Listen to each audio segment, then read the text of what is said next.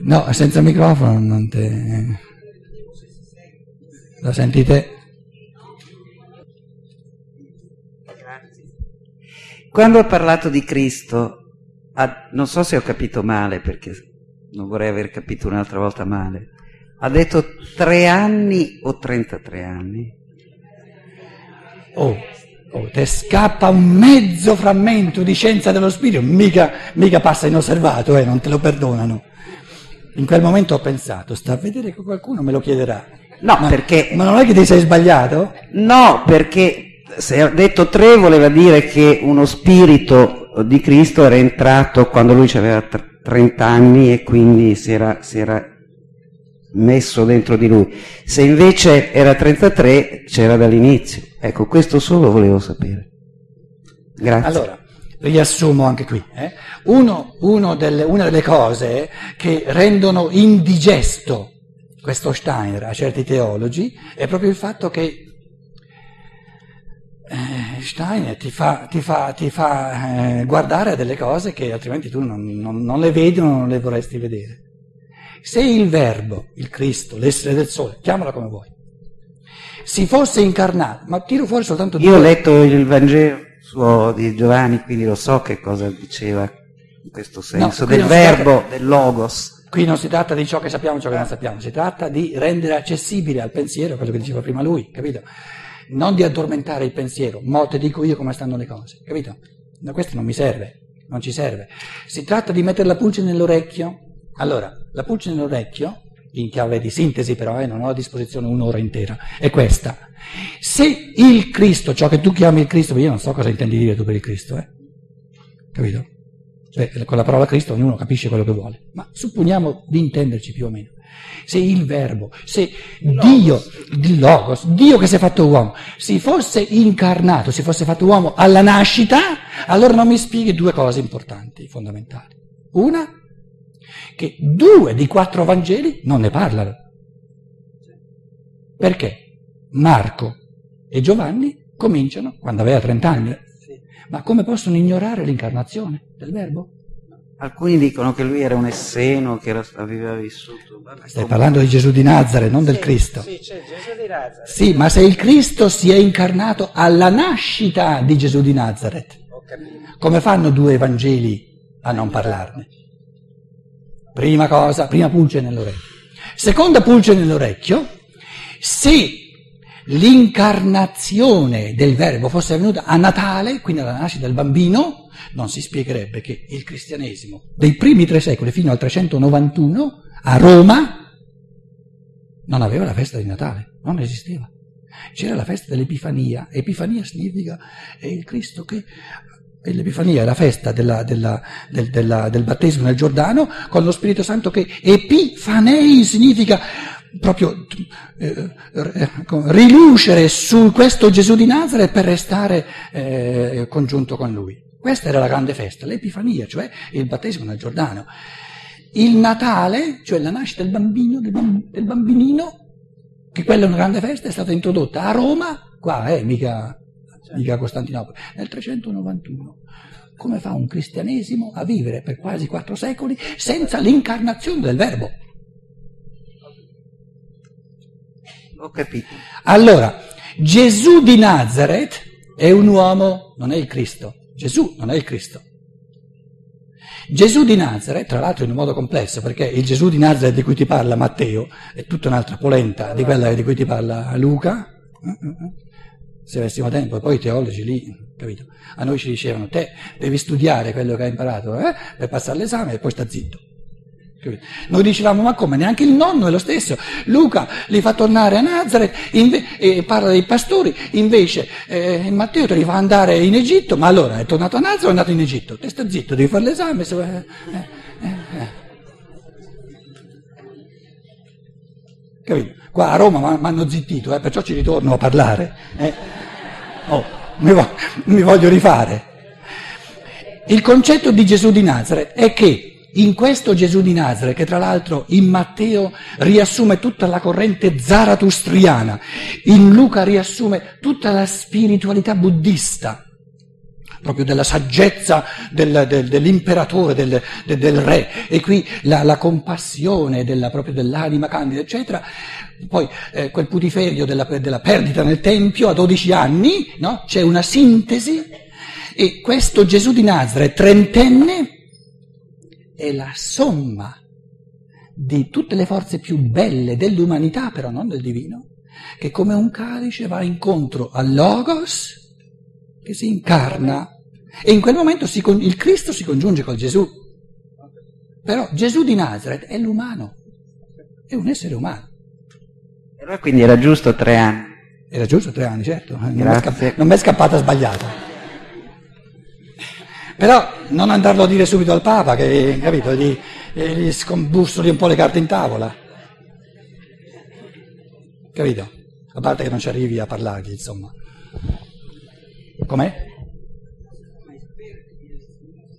Sì, ma quelle che conducono al Papa sono così lunghe che non ci arrivi mai. Eh, volevo chiederle eh, come si inserisce l'aborto nella scelta dei genitori? Prima ha parlato della scelta dei genitori da parte del... Come si inserisce poi l'aborto in questo... In questo... L'aborto? L'aborto, sì. L'aborto cosciente, non eh, quello di natura. Sia cosciente che non cosciente. Ah, quello di natura, eh, lì non c'è l'intervento, in quello di natura non c'è l'intervento dell'arbitrio umano e quindi bisogna vedere che, che, che costellazione di forze karmiche ci sono. Invece è tutt'altra cosa quando l'arbitrio della coscienza incarnata decide di interrompere il processo incarnatorio. Andrebbe osservato eh, sovrasensibilmente, di caso in caso, quali realtà, quali forze karmiche sono presenti o non sono presenti in questo caso, in quest'altro caso. Supponiamo che la mamma faccia fatica o non riesca o eh, non, non, non, necessariamente per motivi economici, ma per motivi psicologici, dice no, dica, non ce la faccio. Supponiamo questo caso qui. Il nascituro non può essersi messo in testa, quella lì deve essere la mia mamma, senza che abbia avuto karmicamente a che fare con questa mamma per dei millenni. E avendo avuto a che fare per dei millenni con questa individualità, hanno avuto un influsso reciproco l'uno sull'altro e quindi lui sa questa mamma farà fatica ad accogliermi perché io sono stato così egoista, tra l'altro ho, ho concorso anch'io a renderla così egoista che eh, insomma fa fatica. Allora vediamo, spero che ce la faccia. Io gli mando tanti incoraggiamenti, mamma dai che insieme ce la facciamo, ma quella la Chiesa Cattolica l'ha messa in testa che io non esisto. Mi chiude la porta. Se c'è un karma che va vissuto, il karma non si raggira, perché distruggeremmo noi stessi. Allora dice, questo karma, questo conto aperto, che volevo continuare eh, nel modo di essere figlio di questa... Bene, eh, visto che questa volta eh, la, la, libertà dell'arbitrio non ce lo consente, no? allora, allora vediamo, casomai dice aspetta che se questa donna qui ha un altro concepimento e poi magari ce la fa, no? E mi incarno nella prossima. Può darsi, no? Oppure dice no, no, io devo incarnarmi adesso, eh, altrimenti poi il tempo non è più quello giusto. Allora si incarna da un'altra donna e dice, vediamo se riesco ad acchiappare que- quella, quella, quella donna lì che doveva essere mia mamma, almeno come amica, come un po' più in là nella vita, però sarà un karma di surrogato. Oppure dice, eh no, questa, questa, diciamo, questo rapporto grosso che dobbiamo passare per compensare tante cose, per riamarci là dove siamo stati egoisti, eccetera, è così grosso che lo devo rimandare alla vita successiva. Sta di fatto però che, ma questo lo sappiamo, eh, eh, si capisce, che un, un tipo di karma che in questo momento, con questa mamma, in questa vita, avrebbe avuto le condizioni migliori, non troverà più le condizioni migliori.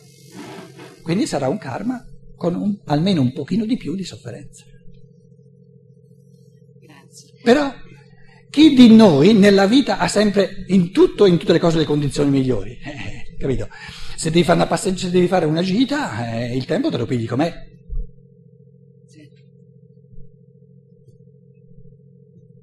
Il karma, tra le altre cose, è l'arte del possibile. Perché fare l'impossibile non è meglio, eh, non è possibile. Torniamo al, al concetto che io dicevo all'inizio, che le cose dell'evoluzione sono complesse. Tutto ciò che si studia in un modo scientifico diventa complesso. E siamo agli inizi della, diciamo, dello studio scientifico dei misteri complessissimi del karma, perché poi va visto concretamente cosa esiste come forze karmiche tra questo individuo che si vuole incarnare e questa mamma che poi decide di chiudere la porta. Perché c'è una, una, riflessione che vale per tutti, che è quella che ho fatto, poi va aggiunto ciò che è specifico in questo caso e che mi spiega altre cose ancora. Com'è? E col papà come la mettiamo?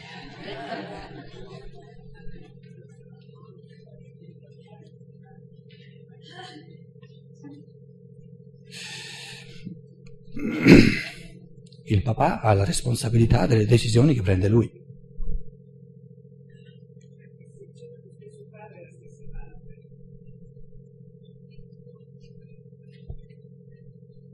Eh, adesso voleva parlare lui.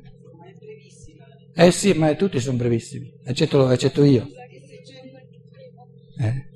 E se c'è lo stesso padre e la stessa madre, che la madre prima ha avuto un aborto e poi dopo 3-4 anni rimane in stato interessante dello stesso padre, può essere che lui ce la faccia quello che voleva andare. Ma anche se il padre è diverso? No, dico, voglio capire se il fatto che uno stesso padre eh, presuppone più una possibilità no, o no. Noi stavamo parlando, noi, lei parlava di, un, di, un, di, una gravidanza che sì. è già in corso. Sì, cioè uno ha una gravidanza in corso e la interrompe. Sì. Poi c'ha lo stesso uomo, ne ha un'altra. Sì, ah, sta attenta per, al, per certe incarnazioni, mm. no? Ma il pensiero è molto semplice.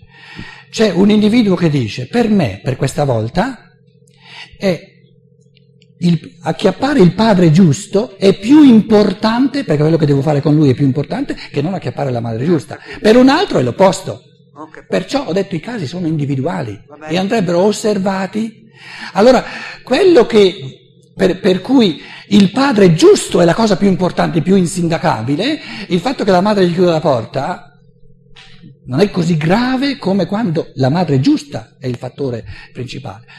Un altro, un altro esempio, ma cose, cose, così fondamentali come orientamenti del pensiero, dove uno dice ma che bella cosa che, che, che, che il Cristo abbia dato all'umanità questo Rudolf Steiner, che un, una cosa simile non c'è dice, nel periodo di cultura greco-romano, il fattore di incarnazione più importante di tutti era la corrente del sangue. Del sangue. Sì, la discendenza. Ora non più, a partire dal XV secolo, qual è il fattore più importante ancora del sangue? Il fattore climatico geografico ancora più importante del sangue. Per me la cosa più importante è di nascere accanto a un lago, o in pianura, o in montagna, o al mare. E mi piglio i genitori che mi capitano, perché là devo nascere. La terra, la terra, il peso morale della terra diventa più importante per l'incarnazione che non il sangue. Trovatemi voi qualcosa di paragonabile a questi spunti conoscitivi che uno Steiner ti mette lì. Non esistono, non esistono. La Chiesa Cattolica non ha niente da offrire a confronto. Era una brava mamma mille anni fa e una mamma che non muore prima diventa nonna, eh, sempre detto.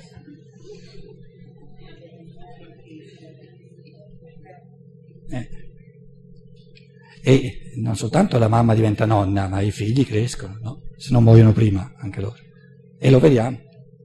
Se tu metti a paragone ciò che uno Steiner ti offre come spunto per far camminare il tuo spirito con quello che ti offre il cattolicesimo, anche il migliore, con tutta la... ma gli dici, ma chiudete baracche e burattini. Ma è così. Però che quelli lì abbiano un po' di, un po di paura esistenziale è anche comprensibile. È mica facile, insomma, accettare che non c'ho più nulla da dire mi sono fatto prete per, per, per, per, vendere lo spirito e mi, mi rendo conto che non c'ho nulla da dire. Ci vuole compassione, non, non, però eh, dobbiamo essere onesti col cammino dell'umanità, eh, ma tutta sta faccenda della preesistenza. Mi, aspettavo che qualcuno la affrontasse sta facendo la preesistenza, ma il Padre Eterno fabbrica le anime al momento del concepimento o ci sono già prima? Dove sono i cattolici qui? Io sono venuto in Italia per, per godermi i cattolici.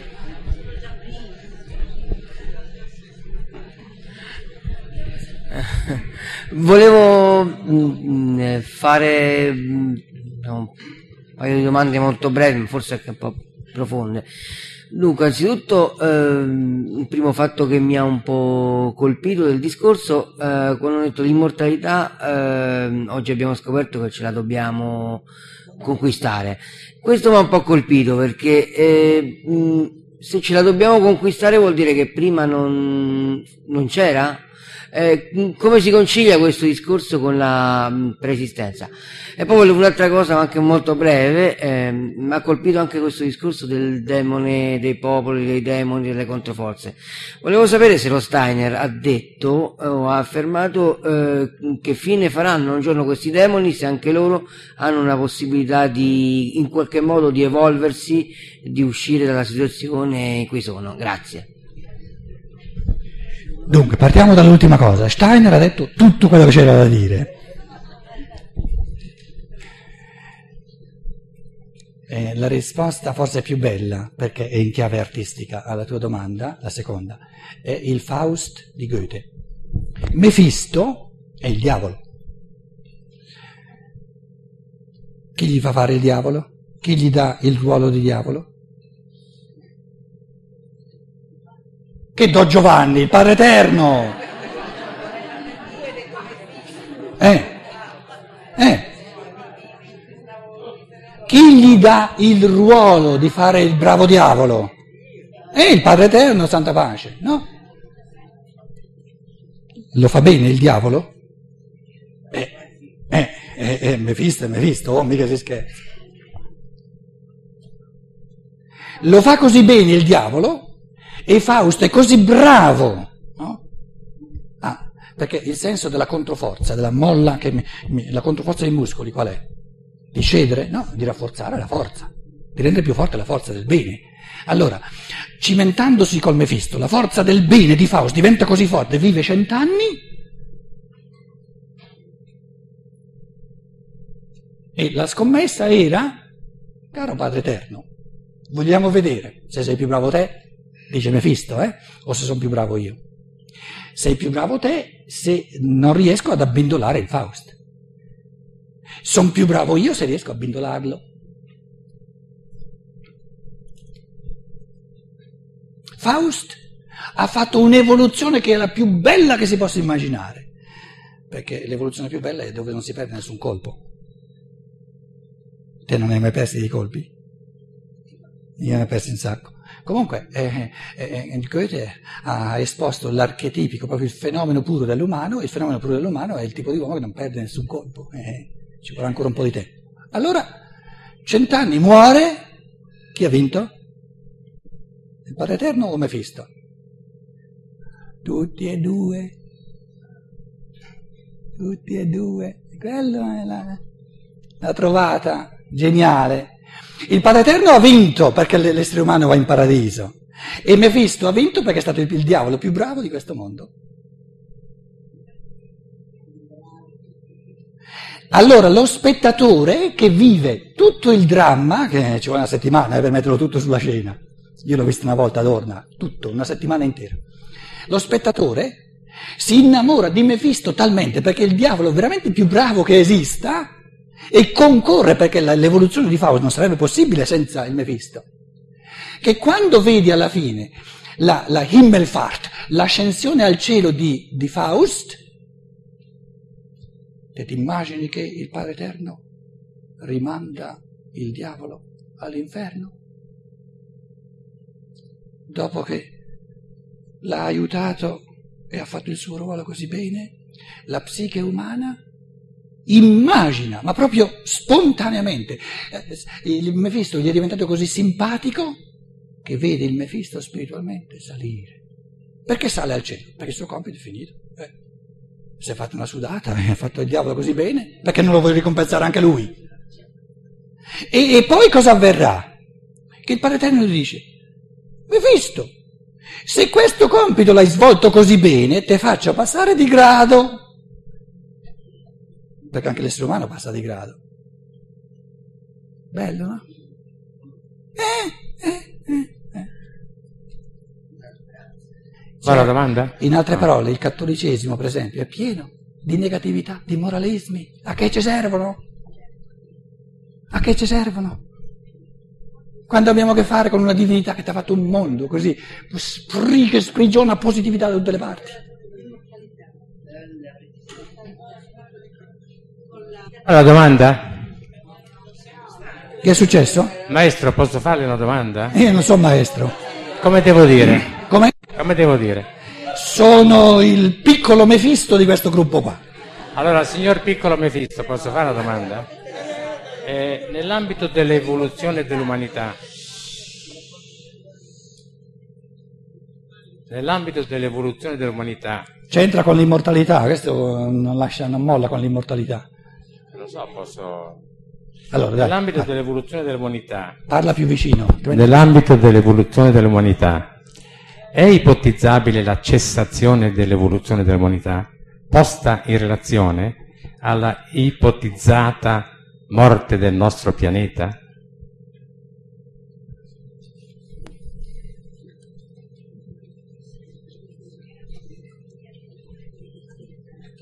Cieli e terra passeranno, cioè tutto ciò che è fisico perisce. La tua domanda dice, potrebbe essere possibile, potrebbe essere che tutti gli spiriti umani omettono l'evoluzione positiva. Teoricamente sì. E siccome teoricamente questo abisso della libertà dovrebbe essere aperto, altrimenti non saremmo liberi, la divinità si è fatta uomo apposta per assicurarsi che in questo uno l'umano è salvato. Per questo uno da solo è più buono di tutti noi messi insieme. Il cristianesimo è una cosa dell'altro mondo.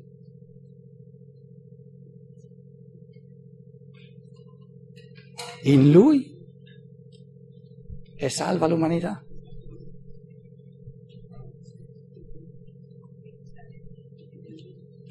Cioè il progetto umano è fatto in modo tale che non può fallire. Vi auguro una buona notte e domani chi ha tempo e voglia ci vediamo alle 11. Grazie.